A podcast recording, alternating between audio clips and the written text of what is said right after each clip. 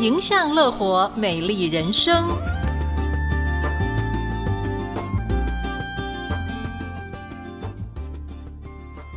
各位听众朋友大家好，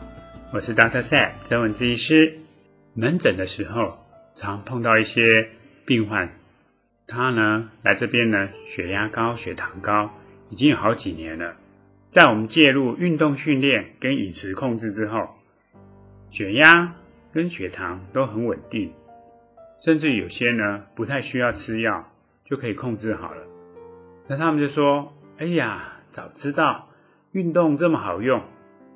那早就运动不就好了吗？其实这些病患早就知道运动的重要性，可是为什么迟迟不做呢？因为最近回想到卡内基训练的时候呢，有讲到一件事，就是说重要但是不急迫的事，往往会拖到重要而且急迫的时候才会去做。这时候呢，结果通常都是不好的，因为血管都已经受到伤害了，这时候再去做，虽然控制的不错，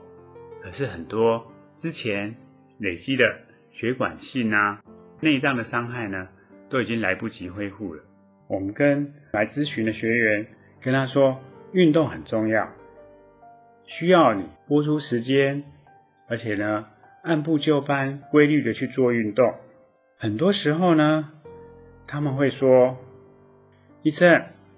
我了解运动对我们健康有好处，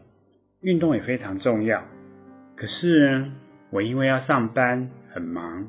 我们有时候要顾小孩，要接送小孩，我们还有很多家事要做，也很忙，我就是拨不出时间来做运动。问题来了，我们要求的运动时间其实并不长，肌力训练呢一周只要两个小时，那有氧训练呢一周呢中等强度要一百五十分钟，也就是两个多小时左右，其实加加起来大概四个小时。我们一天有二十四小时，一周有七天，所以算起来呢一周有一百六十八个小时。你呢只要拿出四个小时来做运动，其实占你生活时间事实上是少之又少，可是因为我们觉得没有什么急迫性，所以不会把它摆在第一顺位，而去用其他的事情去排挤它。很多时候我们在临床就会发现，很多人呢刚开始不运动，过了一阵子身体发胖了，身体变差了，有些人就会说，哎，胖胖没什么不好啊，脸有肉也很可爱啊。那再过一阵子拖更久以后呢，血压开始有点偏高了，有些人就会说，哦，血压稍微高一点也没什么不舒服啊，医生也说还不用吃药啊。而且网络上说年纪越来越大，正常血压可以越来越高，所以呢没什么问题啊。因此运动还是被排在后面，几乎没有拿出时间来做运动。血糖慢慢又升高了，有些人就会说，哎呀，医生虽然说我血糖偏高，可是